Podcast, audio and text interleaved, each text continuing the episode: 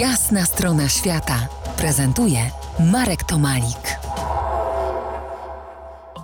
Po jasnej stronie świata Szymon Springer, fascynat pieszych wędrówek subpolarno-zimowych.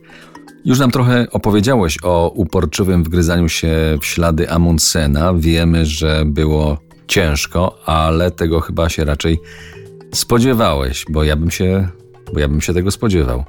Ale nie byłeś sam. Miałeś towarzysza wędrówki, który stał się koniem pociągowym.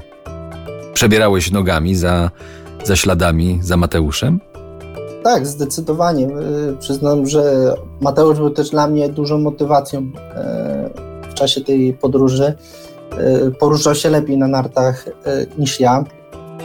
I przyznam szczerze, że no, on dużo, no, niesłownie, po prostu samym byciem sobą mnie wspierał. I e, my mieliśmy też swoją piosenkę, taką, która nas e, rozśmieszała, pobudzała i poprawiała humor w trudniejszych chwilach. Więc wystarczyło, że Mateusz to zaśpiewał i od razu mi też puszczały mm, emocje.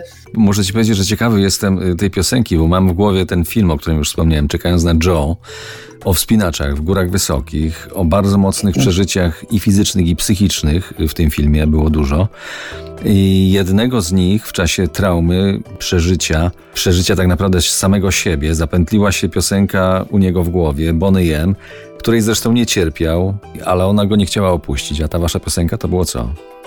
My akurat śpiewaliśmy piosenkę Perfektu. Było nas trzech, w każdym z nas inna krew, ale jeden przyświecał nam cel. No a gdzie ten trzeci? Ten trzeci to był Roald. Aha, no tak, no cudownie, czas. no rzeczywiście.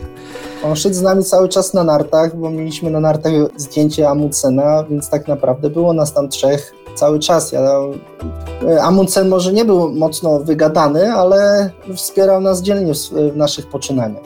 A powiedz, a jak sobie to wszystko układałeś, ten, ten, ten, ten, ten wasz challenge, bo tak to chyba trzeba nazwać. Wspólna droga, cel. Oparliśmy jakby swoją e, podróż na zespołowości. E, Inaczej się tego nie da i to akurat jest fajne z Mateuszem, e, że ta zespołowość nam dobrze wychodzi i uzupełniamy się w tym, co trzeba. Ale tutaj my akurat fajnie się uzupełnialiśmy, czy też przy rozbijaniu namiotu, tam gdzie jeden był słabszy w jednej rzeczy, to uzupełniał go drugi. I to było czuć, e, przynajmniej ja to czułem od strony Mateusza, jak Mateusz gotował wodę, no to ja miałem jakieś swoje inne czynności, które trzeba było zrobić, czy też obejść wokół namiotu, pozabezpieczać jeszcze pewne rzeczy.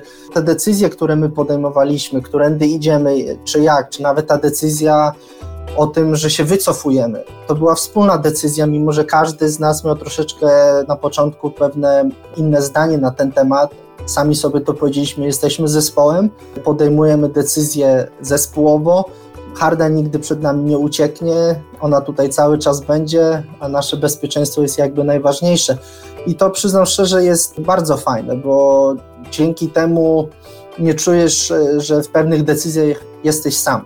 Cieszę się, że świadomość y, już w Twoim młodym wieku jest na takim poziomie, że potrafisz to docenić. Do rozmowy z Szymonem wrócimy za kilkanaście minut. Zostańcie z nami.